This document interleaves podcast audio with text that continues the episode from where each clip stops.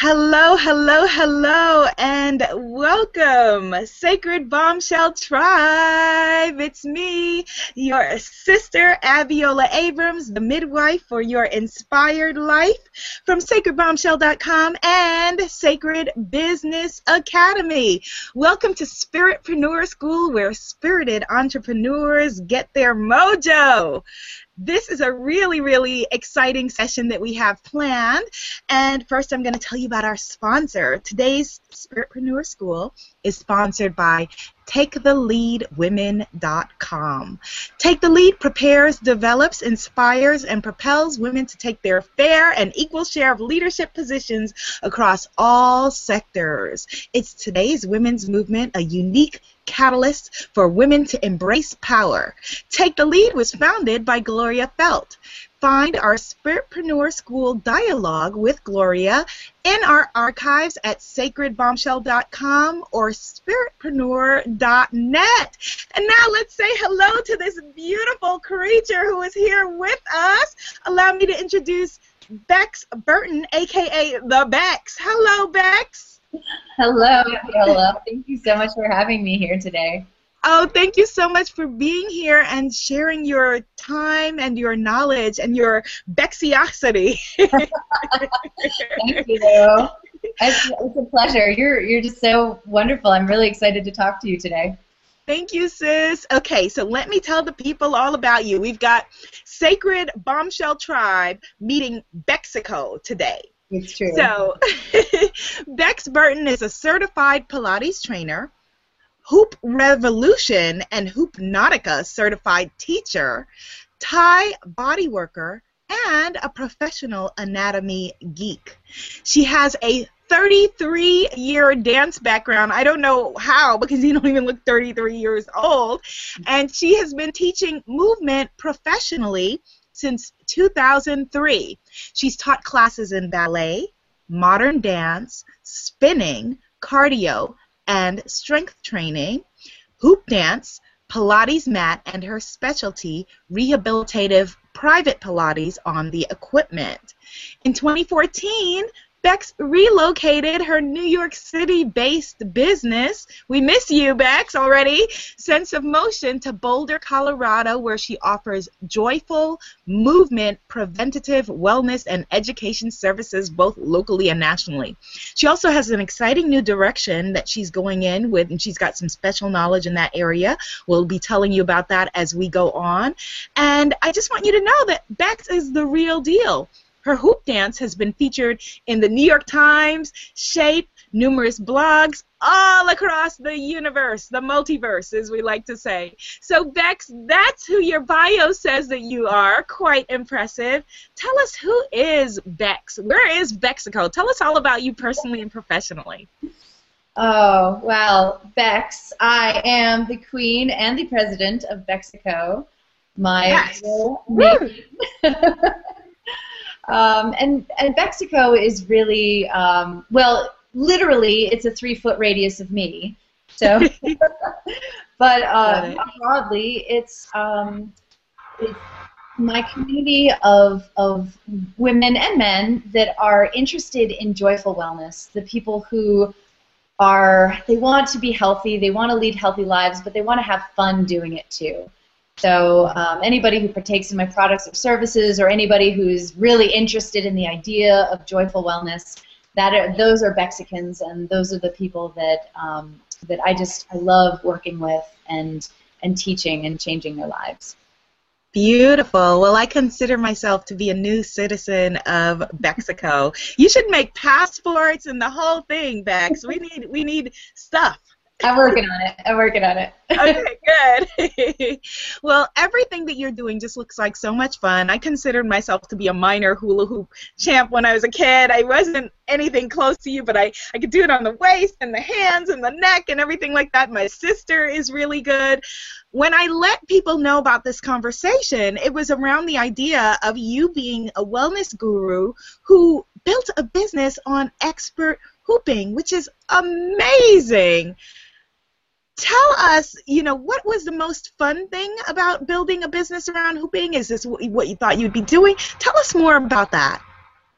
Well, gosh, um, you know, I, th- I think the bottom line really is that the the most fun thing about it, not not only the the practice of hula hooping is fun and dance, um, but for me as the leader and the guide of that movement, the most fun thing for me is changing people's lives.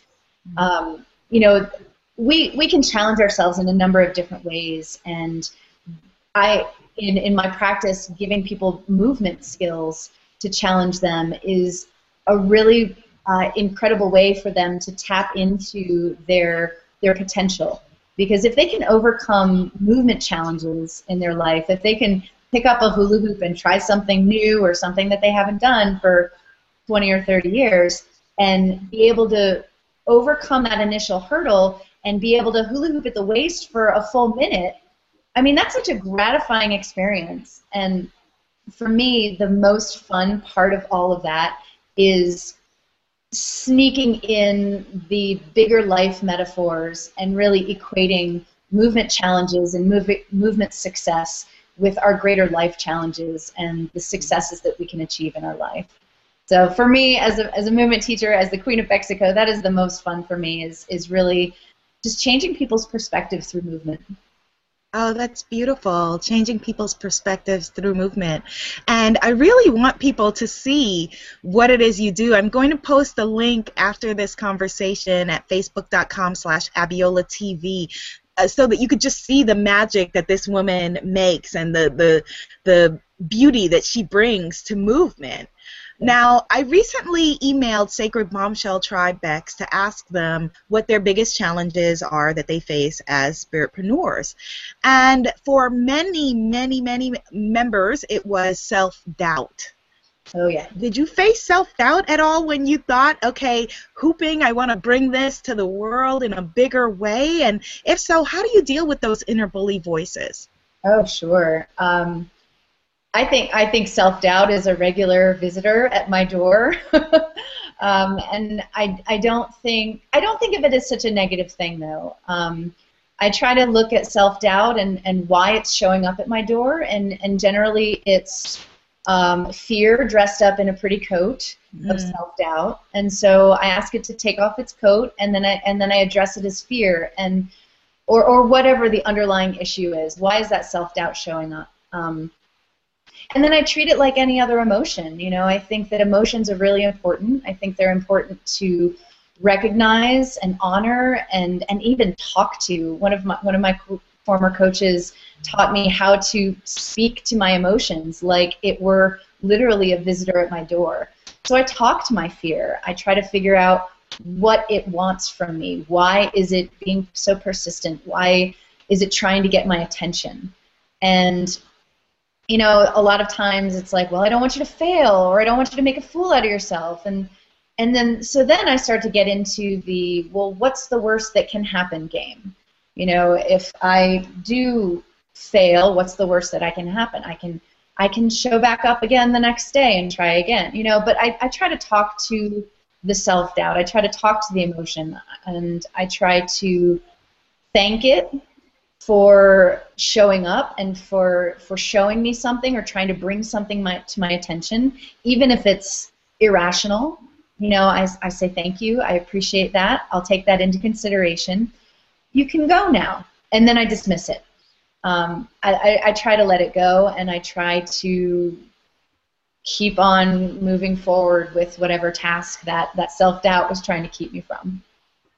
Beautiful. Thank you so much for sharing that because I like people to have actionable things that they can do immediately and put into use right away. And actually, talking to your emotions in that way and saying thank you is one of the things that I share in the Sacred Bombshell Handbook of Self Love. And I think that that's so important because we are so averse to feeling our feelings. And your work is all about getting us into our body and really feeling our feelings. And when we don't feel and when we don't honor those emotions, whether they're good or bad, they get trapped in our bodies, and then that results in a, a number of different uh, complications, including um, pain, disease, you know, and all, all sorts of other physical conditions because we're not honoring what's what's actually going on in our in our emotional system. I'm so glad that you said that because people might look and see the beauty of what you're doing and think that it's a leisure thing or oh that's just fun or but this really is health and wellness and well-being. It's really really critical to have to be able to have that relationship with your body. Definitely. It works on so many levels. So many levels. Yeah. So Bex, is there a quote a key principle or a mantra, as I like to call mantras, that governs your life that you would like to share? Absolutely. Um, I, I use this one interchangeably. Uh, it was taught to me by a friend of mine several years ago when I was going through a financial financial struggle, and it was money is coming from everywhere, and I repeat that several times. But the way that I interchange it um, actually is I just I substitute whatever I feel like I'm struggling with into that, that money portion. Money is coming from everywhere, works all the time. You know, you can use that every day. But if it's self doubt, then I, I can say confidence is coming from everywhere. Confidence is coming from everywhere. And then I try to put that mantra into practice and up my um, up my feelers and up my awareness to the confidence that's being displayed around me. Like who around me is showing confidence? You know, and I try to recognize that, and then I remember that confidence is coming fr- from everywhere. I love that. Can we can we Bex let's let's repeat that five times. As you said you like to do the re- repetition I think is so important. Let's repeat the confidence is coming from everywhere since we've been talking about self-doubt. Okay, ready? All right, so wait. Three, two, one. Confidence is coming from everywhere. Confidence is coming, coming from everywhere. Confidence is, is coming from, from everywhere. Confidence is coming from everywhere.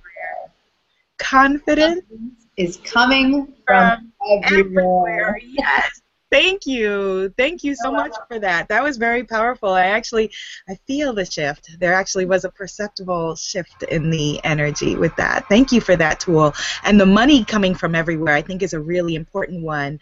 Um, and actually I was going to ask this a little bit later on, but since you brought it up, let's talk about being a creative entrepreneur, spiritpreneur as I like to call us, and the idea of money. You're an artist you know, there's the in our society, our culture, the idea of the starving artist, the broke artist. People, you know, have the idea that somehow there's nobility in being broke. I had that a lot, a long time.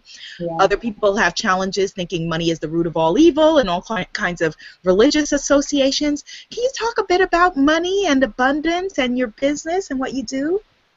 Totally. Uh, I I definitely ha- had those ideas of of you know poverty as nobility for a long time. Um, I still have some people who I call friends, even though they're not in my immediate network any any longer, that, that live in that mindset. Um, but you know, I, I think that it, it it goes along the lines of, of playing small. You know, like nobody benefits when we play small. And in the same line, like nobody, nobody benefits when we're broke. You know, n- not not us, not those around us. I mean, it, it's just it just doesn't make any sense to struggle. Um, you know, when we have trouble covering our own expenses, whether it's our living expenses or you know our our travel or business expenses, you know, when we struggle with that without without looking or seeking a solution, I mean, it's it takes up so much of our, our bandwidth, our, our brain space, that, that we can't be effective in the roles that we have either chosen or stepped into, right? But when we accept that money is just another tool to, to be successful in the, the, the roles that we've chosen or stepped into, there's so much more that's possible. I mean, I think of the some of the most powerful leaders on the planet, you know, some of those positive, powerful leaders, and they they have loads of money and they do amazing things with it. Um, you know, I, I feel like you know if if we're authentic, genuine human beings, at the get go, a windfall or a steady income that supports our dreams and visions is not going to change that. You know, I in in my experience, um, it only allows me to help serve my people more effectively and support the the the endeavors of, of my artist friends that I, I want to see succeed. You know, um, abundance, like I said before, that mantra, money is coming from everywhere. Money is coming from everywhere. Um, one of the one of the exercises that I practice is an abundance journal. Um, my, my friend actually coined it my Rolodex. It's a spiral uh, index card, and every day I write down all of the things that make me feel abundant, whether it's something that makes me smile or something that makes me feel rich, or um, you know, but it, it's just a, a place where I record on a new sheet every single day all the moments that I feel magic or expansion or you know, and it doesn't have to be like, well, my client paid me today. It's more like, I saw three puppies in the creek yesterday. yes. or I, I caught the clock at one, two, three, four, or at eleven, eleven. You know, I take a lot of significance in catching moments like that. You know, so I record all of those moments of abundance, and I feel like I'm rewarded with even more moments and and and the the numbers, the finances that back that up. I love that, Bex, and I'm going to challenge you, my sacred bombshell Bexico sister, to put together for us so that we people can download from your site maybe a one sheet print, printable um, Rolodex uh, that they could, you know, have a one-page abundance journal. I so so so love that. I have one I call my miracles, magic, and mojo journal, where you know I keep track of you know the miracles that happen because all kinds of miracles happen on a daily basis, and that's abundance. Absolutely, it is. If we, you know, and the, and that's I think one of the biggest things is really just that that mindset of being being aware to it because we can we can go through life and even if we are aware to it, we'll notice them but there's something so different about writing them down in the moment so that at the end of the day, you, you have this log of 5, 10, or 20 different instances where your, your day was full of this. Whereas, you know, if you just keep them in your memory at the end of the day, you might remember two or three of them, you know, and, and you may forget some of the smaller ones. And they're, they're all very important. Yes, and this is the work that, you know, the play or work, however you want to look at it, that when you see positive people like Bex, you know, people, it, it, there are things that she does, practices that come into her life that then shine for her as a human being and as, you know, a spiritpreneur because how we do anything is how we do everything, right? Absolutely. So, Bex, were there naysayers in your life when you said, you know, I want to build a business around hula hooping? what, what, what, what was the response of the people in your life? And when did you declare that? When, because you're a lifelong dancer. When did you declare that? Well, I love this question because um, I stopped dancing actually for seven years. Um, when I was entering undergrad, I was exploring all these different creative uh, you know creative paths that I could go down. And you know I, I want to say that there weren't any naysayers because I'm so strong-willed that people around me know not to tell me no. But um, I will say though that, that my parents did steer me lovingly but very convincingly towards a more practical uh, course of study in my undergraduate um, degree. And you know and at this point like I don't I don't think that that was really them saying no. I think that they were lovingly trying to set me up for success.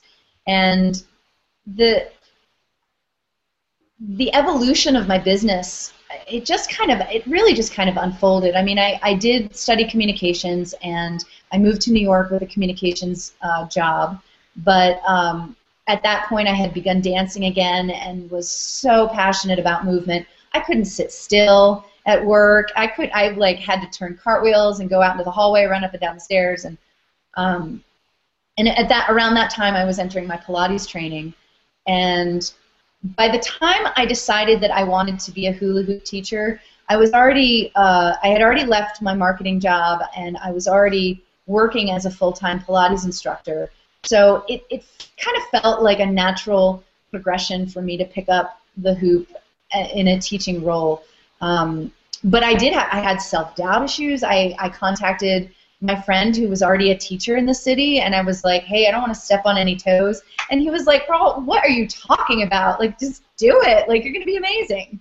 You know. So, um, I, but yeah, and even with this this new direction that I'm looking at, you know, nobody's really telling me no. I think that there are people very, very close to me that express their concern and want to make sure that I'm uh, doing my research and that I'm, uh, you know, really confident about my decision.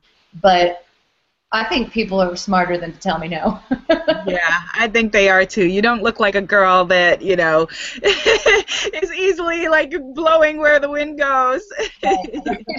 so that's great. That's a wonderful thing. Yeah. And so, what is your current business model that this is such a comfortable question for a conversation that men have easily but when it comes to women us just saying okay well how did you build? What's the brass tacks of your business? What does it look like? You know for some reason it's an awkward conversation. What's your current business model? Yeah i mean i i don't necessarily have any awkwardness around it. Um, i will say that it's changed drastically since i left new york um, and I didn't, I don't know that when I made that decision, I fully uh, embraced the enti- the enormity of that decision. Um, but these days, now that I'm in a new location, um, I have a couple of private clients that I see in their home each week. Um, I teach a couple of classes at the local university, and then I also am completing production on a hoop teacher training that I've been working on for about a year. It's called More Badass in Your Class. Yeah. and um, and then I'm also just starting to uh, work on a free online event for this um, for this new idea that I'm just started building. You know, it's um, but my business model, like I, I I work about 40 hours a week. Um, well, I, I, I schedule about 40 hours a week, but I schedule part of that is my own movement practice. Part of that is my um, my lunchtime. I schedule that, and I consider that my 40-hour work week. Um, I also schedule in breaks and, and spontaneity, but um, but yeah, most of it is is comprised. Of, it's it's about half and half, comprised of teaching live local folks. Um, I do have a couple of distance clients that I see via Skype, um, and and then the video production on the teacher training, and and lots of networking about um, uh, for my interview series coming up. Very cool. And your when you were in New York, you had a space, right? You had your own sense of motion as your brand, and you had a sense of motion space. Is that correct? I didn't have my own studio. I, I had um, an in-home studio Okay. And I rented spaces in New York um, to save on overhead, and you know, for a long time I was just like, I, I wasn't, I just wasn't convinced that I wanted my own movement space, movement studio. You know, so I worked around that quite a bit. I rented spaces in um, two or three different locations.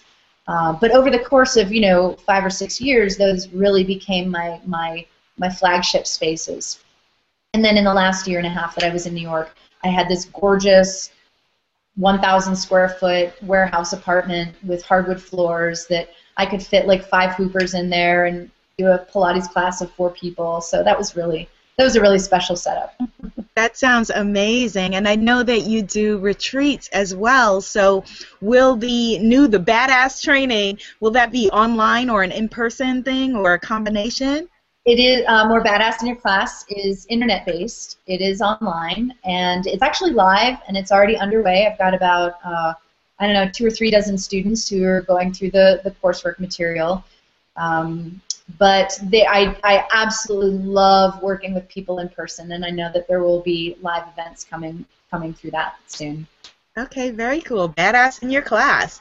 so, so Bex, now I'm going to ask you if you could please share with us a story of spiritpreneur self-sabotage from your private uh, personal archives.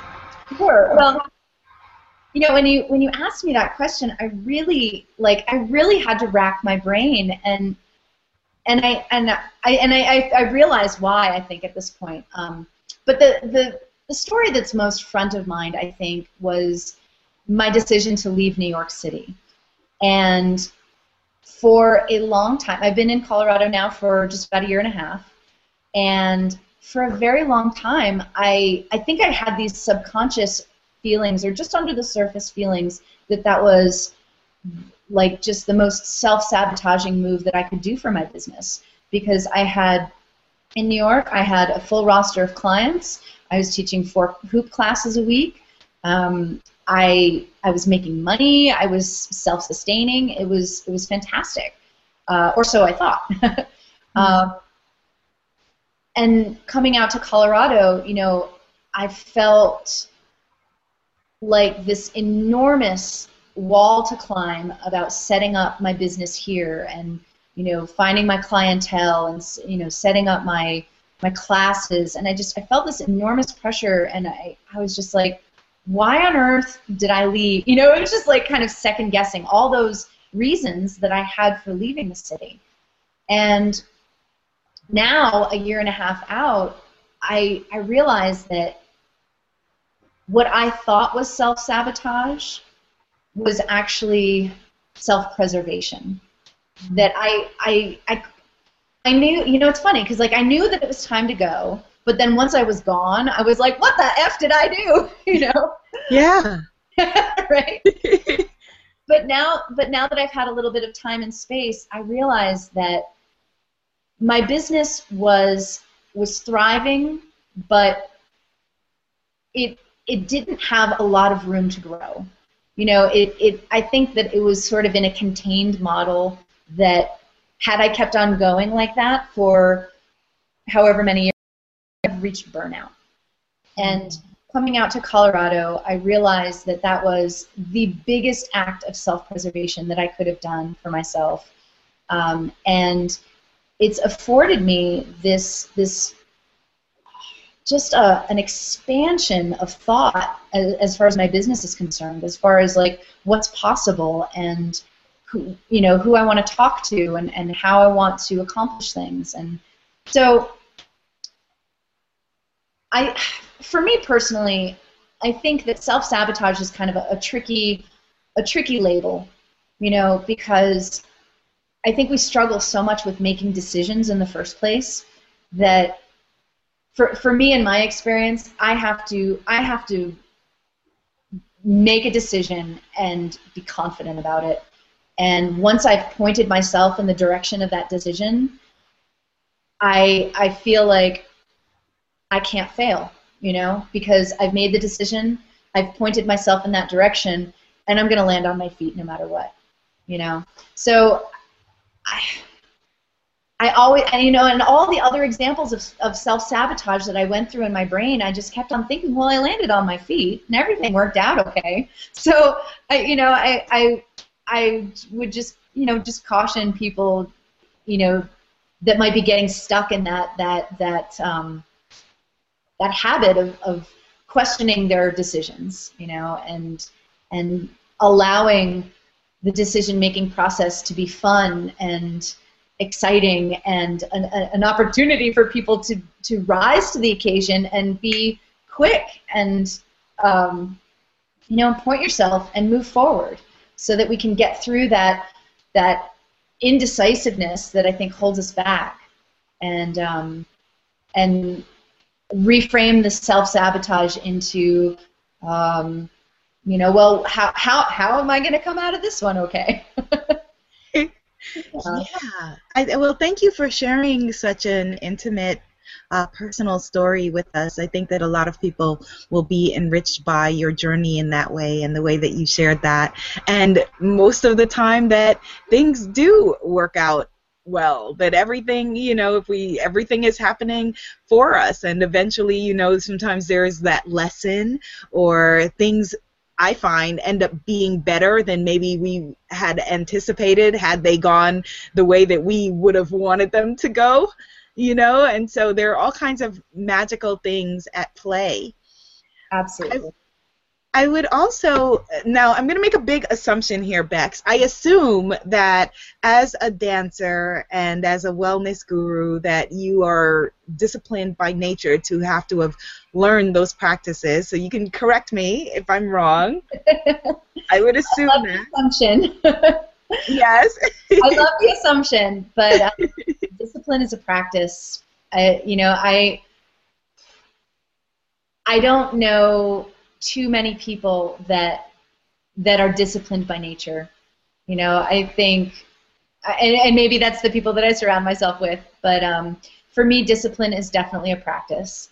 Um, I have I was an emotional eater. I've struggled with body image issues for most of my life. Um, I quit dancing for seven years to uh, explore lots of artistic uh, endeavors, but also to kind of um, get, I don't know, I was stuck in, in body issues. So, so returning to dance for me was a gift of, of self-preservation and um, almost like a, a dare, like, okay, well, how fit can you get? Or like, how, how strong can you be? You know, and, um, but I'm, I'm, I like to be lazy. I do love to dance, but um, but yeah, I mean, I, I can definitely get get stuck in my my ways. I actually I don't know if you knew this, but I, I don't know if you can see that, but I have the word discipline tattooed on my right arm, so ah, that okay. I remember to be to be disciplined, and that it could inspire me that you know, the discipline is a gift. It's a gift to yourself. That is an awesome way of looking at it. That I actually, because I also had challenges with body image and um, food issues, as you said, and emotional eating, and I had to reframe the way that I was looking at discipline, you know, because it can have very unhealthy, anything taken to an extreme can have very unhealthy um, things about it. And I reframed it as uh, blissipline is what I call it in the Sacred Bombshell Handbook of Self Love, approaching things with blissipline instead. How do you deal with procrastination? Is that something that you deal with? Sure. I love I love blissipline. If I had known you ten years ago, I would have had that tattooed on my arm. yeah, it's not too late, Bex. It's the other arm. oh, oh gosh, procrastination. Yeah, that's a tricky one. Um, well, again, procrastination, I, I, I, think, is the the activity that is is resulting or is the result of an emotion, and so I try to look at what emotion is causing my procrastination. And for me, a lot of times it's overwhelm. Um, I will be looking at a, I'll be facing down a project, and I'll be I'll be just so overwhelmed with the enormity of it because, you know, I in in a, in I try not to be, but I know that parts of me are type A and I for some reason uh, look at a big project and like I I think I have to do it in one sitting, and I know a lot of people experience that, and and even if we rationally know that that's not possible, we you know we need to get in the zone and we need to stay in the zone until it's done, and you know for a long time if I didn't have five or six hours of my day set aside for that one thing, then I wouldn't do it because I needed to, you know, be in the zone. But but then it would never get done because I would just keep putting it off and keep putting it off. Um, so I, I deal with procrastination. Like I said, I try to peel it back. I try to look at what what's the root of it, and more often than not, in my experience, it's overwhelm. And then I'll look at the project and I'll, I'll try to just break it down into the most micro bits as possible.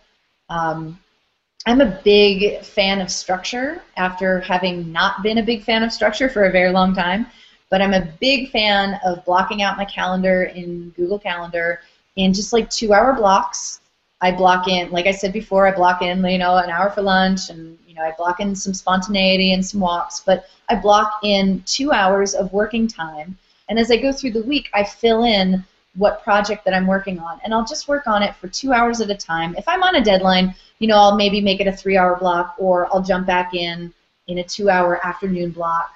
Um, but I I try to be really realistic and loving with myself, with my expectations, in what I can get done in a day, in what I can get done in two hours. And, you know, there's so many times where I'm filling in that calendar and I'd be like, I'm totally under scheduling. Like, I'm not, I, I'm going to have so much leftover time from this, but then something will come up or, you know, this, this email takes a lot longer or, you know, I, so things come up, and and I I really just try to be as um, like I said, just as loving with myself, and I, I just know that I can only accomplish so much. And um, oh, and then there's this oh this beautiful quote that a sister friend of mine gave to me, and I think it's a Ram Dass quote. She said, um, or he said, the the snake sheds its skin in the amount of time that it takes to shed its skin. And I, I think that that applies for the changes that we go through in life and also the work we have to do. It takes the time that it takes, you know, and if, if you have to set a deadline, then be compassionate with that deadline. Make sure that you're giving yourself reasonable time to get this task done. You know, try. You know, you're not going to rip the skin off the snake yeah, I love that you said that. That was so beautiful, Bex. And I, I also enjoy the fact that you schedule your spontaneity. That it's important to put you on the calendar. It's true. You know, and it shifts around. I mean, the, the idea is that, like, all of my hours in the day are accounted for. But if spontaneity happens earlier in the day, then I, I'll shift it around, you know. But I, I allow for that time because things come up. We can't, we can't schedule every moment of our day, but we can we can do our best to give ourselves a guideline. And that for me helps so much with procrastination, with overwhelm, all of those things. Well said. Thank you for sharing that. Well, your motto on your site is it says, Sense of motion is your oasis for joyful wellness through movement. All right, so let's talk, let's get it, let's have some, some juicy uh, conversation about your marketing, promotion, and advertising. As a spiritpreneur, how do you get the word out? A lot of uh, people are, you know, maybe yoginis like you or have some sort of a physical business or services. How do, how do you get the word out? Sure. Uh, lots of different ways, um, as many ways as possible. Um, I well, when my when my business was primarily locally based in New York, I uh, I spent a lot of time um, out in the public with my hula hoop, either by myself or with hundreds of hoopers by my side. One of the biggest um, promotional events that I would do each year was organize um, produce, choreograph a big group hoop performance at um, either one or multiple New York events a year. I feel like I've seen that. I'm like, that was you. That's awesome. Possible. we've been in the New York City Dance Parade. We've been at the Figment Festival. Um, we performed for Chashama. We've I've, my group has done quite a bit, and my, my group is, is not necessarily you know, it, I, I would open those performances up to any hula hooper who wanted to be part of it, regardless of their age, their skill. The choreography that I made had different levels, so you could be like a basic dancer, or you could be an intermediate. You could be a rock star hula hooper and have your own, you know, level of performing. Um, and I got so many new students from that because they would see it. They'd see this big sea of hula hoopers performing, and they would they'd naturally be curious. They'd be very interested in getting involved. Um, and then, of course, I'd shoot a video of the performance, so that would go online, and people would see that, and I'd get more more business from that. Um, I teach at um, hula hoop workshop, hula hoop uh, events around the country. There are a number of different hula hoop uh, festivals and retreats that I've spent the last four or five years teaching at. I've taught both um, hula hoop dance technique and also self-care for hula hoopers, kind of drawing in my Pilates knowledge and teaching teaching the hula hoopers how to how to take care of their bodies. Um, and now now that I'm out here and I'm I'm working on this online teacher training and, and I'm working on this this um, teleseminar, I'm I'm really focusing on partnerships. I think that um, you know, for a long time in my business, I was a solo ship, and I felt like I had to do everything myself. And what I've what I've learned, especially in the last two or three years, is that our our tribe, you know, is is really where our, our worth is, and our our you know the the potential of our business and the potential of um, new ideas. So I'm I've been focusing on not just hula hoop teachers but other other movement teachers, connecting with them, finding out what projects they're working on, finding out what are the things that are important to them, and then in some way offering them a service or offering them an idea or offering them a, a tool that's been helpful to me and, and you know just developing some kind of relationship with them so that even if nothing comes out of it at, the, at, at that onset there's there's a, a relationship down the road where you know something might come up and I might think of somebody and be oh this would be perfect to work with so and so on you know and then that other person has their whole network of followers their whole their whole army um, like my army mm-hmm. um, and it's just um, and I think that that's a really important tool for not only um, internet-based businesses but also locally based businesses as well. I think that you are so spot on with that. And one of the things, if this is not already a part of your business model, given that, I would suggest that maybe you become this uh, hub and clearinghouse, as you already are for hula hoop dancing. And on your site, maybe you can specify local people so that anyone, if I'm in, you know, Mozambique and I want to find the local hula hooping lesson that I can then come to your site and find out who my local person is, my local dancer, and so that might be another way of you becoming this central uh, voice and for the unity of unification of all of your hula hoop sisters. definitely, definitely, yeah. Well, creative people are my original tribe, and I I have an MFA actually, so you know one of the things that I found with my creative brothers and sisters is that many creative folks, artists, dancers, actors, writers, don't think of themselves as business people. Mm-hmm. Bex, did you always think of yourself as a business person? And what's your advice for other creatives and artists who want to create a business? Great question. Um, I think I have actually always thought of myself as a business person just because I'm so fiercely independent and um, and and I also had that experience of, of my, my parents lovingly steering me towards practicality. So I had I had that in my brain that like I always had to take care of my own butt, you know. Um, but then there was also this really strong desire of mine not to work for anybody else, and um, so I, I think I have I have always thought of myself as a business person. But what I realize now, I'm, I've, I've been in business um, since 2003, and mm, I'd say independently in business since 2007. Um, what I realize now, though, is that my model of business up to that point, or up to this point, or up to maybe a year or two ago, uh, was just good enough. You know, it it was it was almost like playing business, mm. and as of maybe a year and a half, two years ago, I've I've sort of shifted my my business idea of what what I want my business to be and what's possible. So I think it's an ever evolving thing. Um, and my advice to anybody, an artist who is interested in, in getting into their own business practice, my advice would be uh, network, your booty off.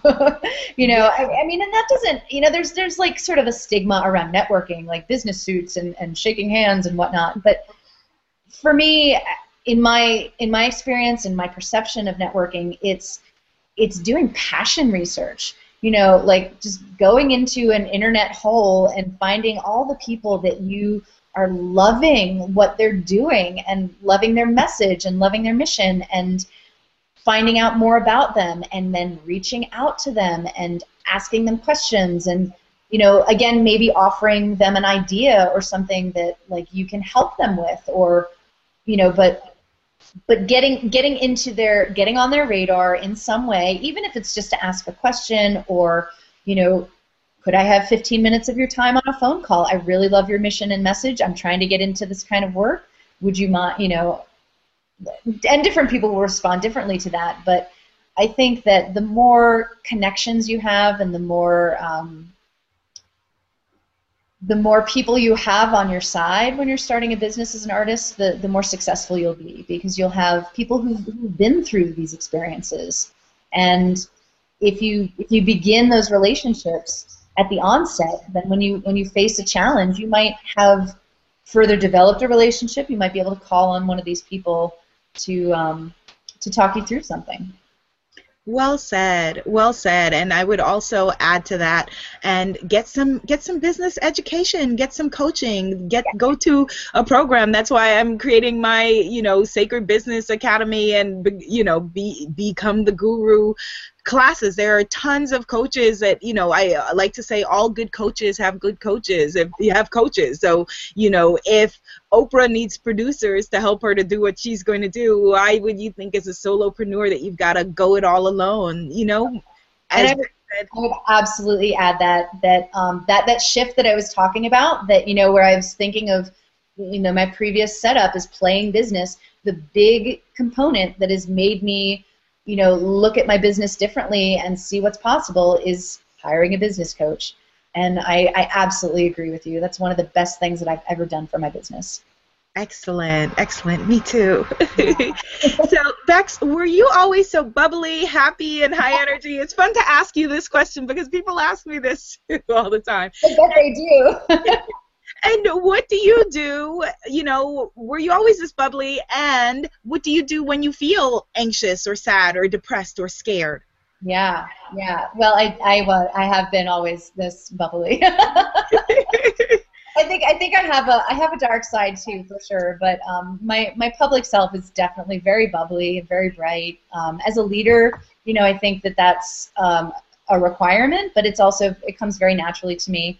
Um, but yeah, I absolutely suffer with depression and anxiety, and um, I had a, a, health issue in 2012 that really shifted my whole mindset. Um, I became much more sensitive to my environment around me. I became more sensitive to the people around me and the, the, the intake of messages and, and and I was suffering depression and I was suffering anxiety and um, this is one of the things that kind of led me to the decision of leaving New York. And that was a really, really hard decision um, because I, New York was my, my love, like my huge love. Um, but recognizing that it was not making my mental health better, like I had kind of fallen out of love with it, and, and rather than staying in it, it felt like I was, you know, if you're in a in a relationship that's not working, it just kind of felt like that. Like it was working so great for so long, and then it just shifted, and then I was like, okay, rather than wishing this was different, I, I think I need to remove myself. So um, moving to Colorado was a big thing because now I can um, more easily access nature. Um, I can more easily access sunshine uh, 300 days of the year. um, and I'm not knocking New York at all because last year, gosh, I, I came back to New York about seven times. So not knocking New York at all. Um, but I, when I get into a space of anxiety or, or depression or um, I try to lay off the technology. I'll uh, either set like if, you know if I'm busy or something, I'll I'll set like a 30 minute time time zone where I'm techno- technology free no phone, no computer, even music. Sometimes I'll even like leave that out. Um, I try to get into nature. Um, I make sure that I get two days off a week. Um, I didn't do that for a long time. I, I worked for six days a week a lot, even though they, you know some of them were short days. But um, now for me, having two days off in a row, fully and completely, is vital to my mental health. Um, spending time with my man is hugely important because we're he's super busy with his work and I'm super busy with my work and we have to make sure that we have that we make time for each other that's fully present and connected. Um, Uh, and I think that the other thing that really helps me through moments of anxiety and, and depression or, or those feelings is, is being in a spirit of gratitude. Um, and that's where that's where my little abundance journal comes in really well. Um, I it's funny because like it's funny how like my my body has shifted so much in, in, in time and how how things that never triggered me before will be a trigger for me now for some reason like a, a, a big group of people at a, at a show or something you know so I'll, I'll pull out my book and I'll just start writing down the things that make me feel really expansive in moments where I'm feeling really constricted.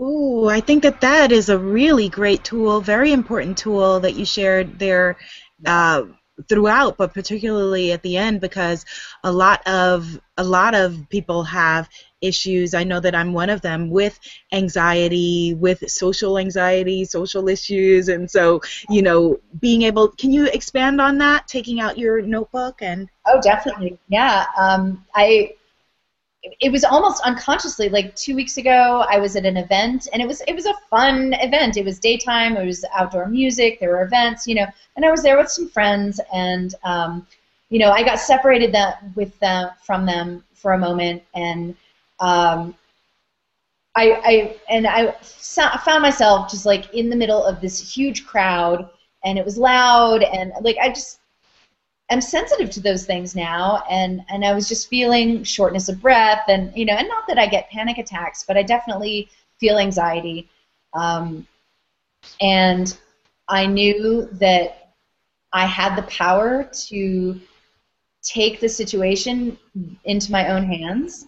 So I, I worked myself out of the crowd and got into an open space and I took out my little book and I just started writing down the things that I had seen that day that made me smile or the things that made me feel rich. Like I bumped into somebody that I knew earlier that day, five minutes after a conversation about running into people we know. You know, so I wrote that down. Like that made me feel really expansive. And before I knew it, I wasn't feeling anxious anymore. In fact, a gentleman came up and started talking to me. I think he might have been hitting on me, but I'm I'm engaged, so it doesn't even really register anymore. But So, you know, it's funny how just turning, you know, recognizing it and then having a tool at your at your disposal to to practice can really just shift things for you in, in ways that you know you just you, you don't expect. That's a wonderful tool in practice. Thank you for sharing that with us. And I want now to for us to talk about your new direction, Bex. Uh, this is very exciting. You have a an event that you're putting together called Hone Your Heart Magnet: Secrets to Being Authentically Irresistible and Attract Your Divine Soulmate. Yeah. I one of I am the uh, an, a love advice columnist for Essence uh, which is the biggest African American magazine for women. And I have to tell you, I just watched a I watched a video of you getting proposed to. People, this is the video that I'm going to post at facebook.com/slash Abiola TV.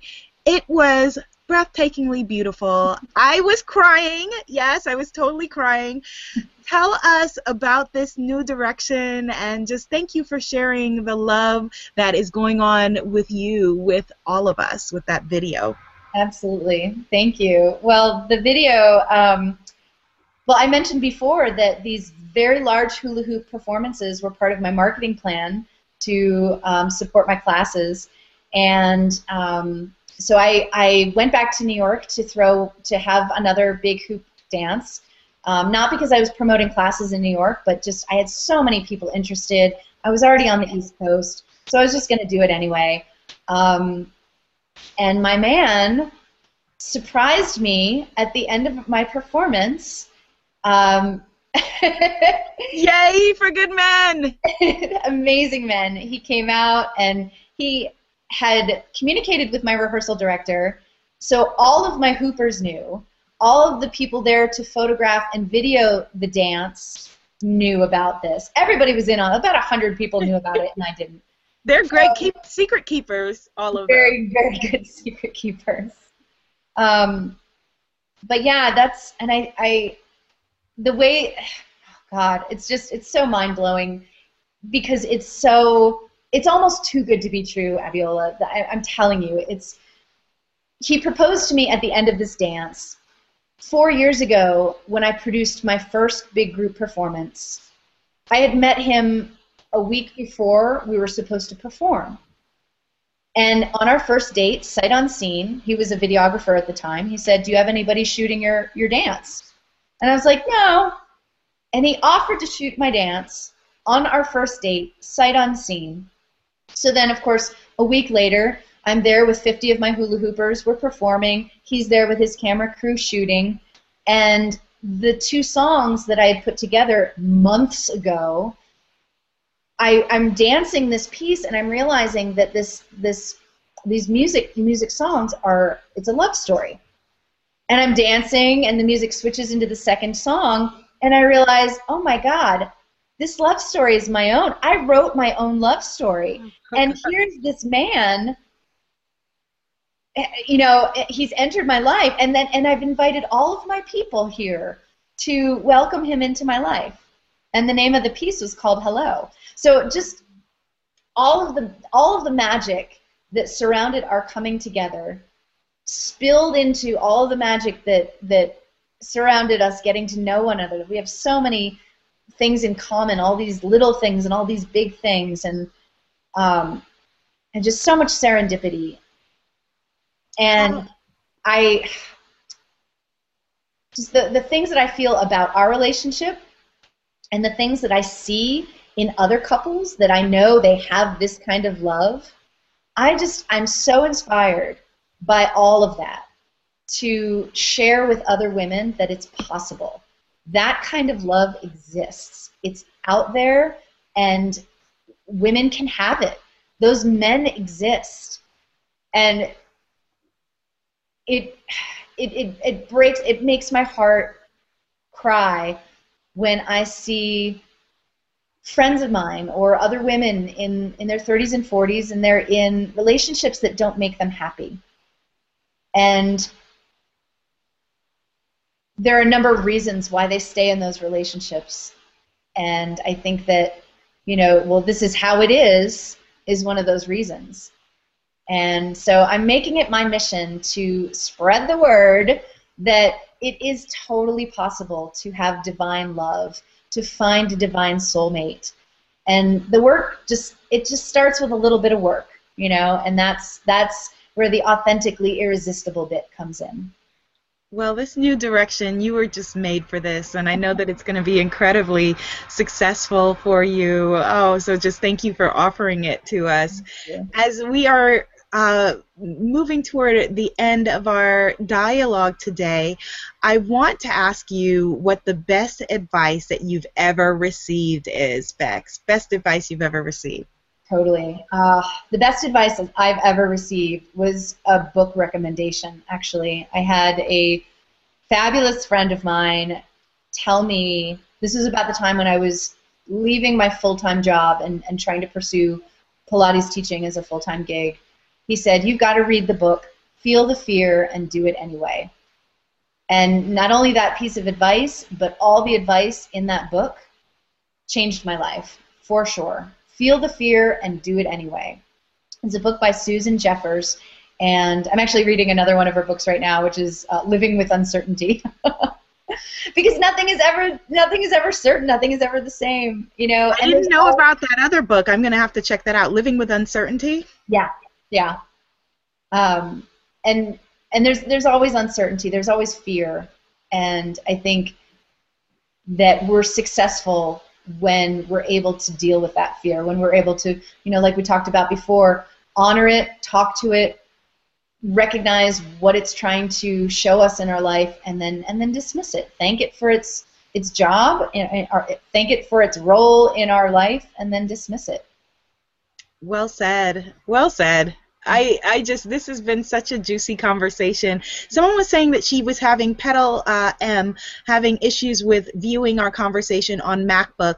You can also this will be archived on YouTube, and you can also find it if you subscribe at I on iTunes. Just type my name into iTunes, and this will come up, and you'll be able to find uh, Bex and this incredible conversation there.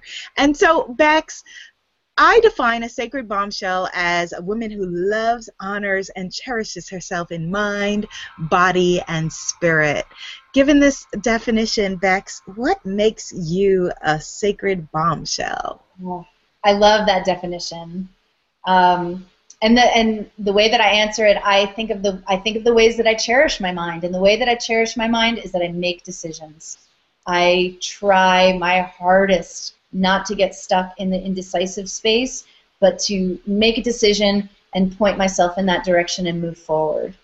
Um, I cherish my body. I move my body every single day, and I think that daily movement is one of the greatest gifts that we can afford ourselves for our lifelong mobility. Um, I cherish my spirit. I follow my heart. I follow my bliss. Even when I feel like I'm jumping off cliffs and, and leaping out into the into the, the, the nothing, you know, I, I know I, I believe that my spirit has got me and I have faith and I trust and follow it. I that that is just such a we've got to put that as like one of the new mantras for Spiritpreneur School. I believe that my spirit has got me. Yes. so so please tell uh, the Sacred Bombshell Tribe and the Bexicans where they can find you and how they can become involved with the future, the irresistible love magnet uh, training that's coming up. Definitely. Uh, honeyourheartmagnet.com will go live next month. So we can either be on the lookout for that, or right now you can find me at senseofmotion.com, and I have um, a lovely love letter that goes out twice a month. That's letters from Bexico, and I share um, different videos of movement, stretch, strength, and wellness tips. Um, and I'll also be sharing information on Hone Your Heart Magnet. That will be a 21 day interview series coming up in June, and that will be shared on my Sense of Motion newsletter as well. My YouTube channel is also Sense of Motion. So if you want to go straight to the YouTube, you can find the engagement video. You can find tons of hula hooping videos, both just solo me or me and my big groups, as well as my Brain Body Bliss playlist of wellness tips. Beautiful, and they can play with you also at Sense of Motion on Twitter and Facebook as well, right? and I would say that I'm I'm definitely playing on Instagram at senseofmotion.com or at senseofmotion a little bit more than Twitter. I'm on Twitter, but you'll find me. You can play a little bit more uh, with me on Instagram. Wonderful. Well, thank you so much, Bex, for this juicy, sacred, bombshell spiritpreneur conversation. Uh-huh. I, I know that all of the business bombshells are now Bexicans, as am I. Woo woo woo woo.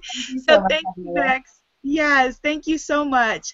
And for those of you who enjoyed this conversation and want to put these spiritpreneur practices into your own life, I am giving away, if you go to ownyourbombshell.com, the Sacred Bombshell Spiritpreneur Success Blueprint how to take your self love to self launch, get your mission, message, and movement and your magic into the world and make an impact. Thank you so much for watching and playing with us today. We will see you out in Bexico. Namaste, everyone. Thank you for watching. The Sacred Bombshell in Me sees, honors, accepts, and adores the Sacred Bombshell in you. Bye. Woohoo!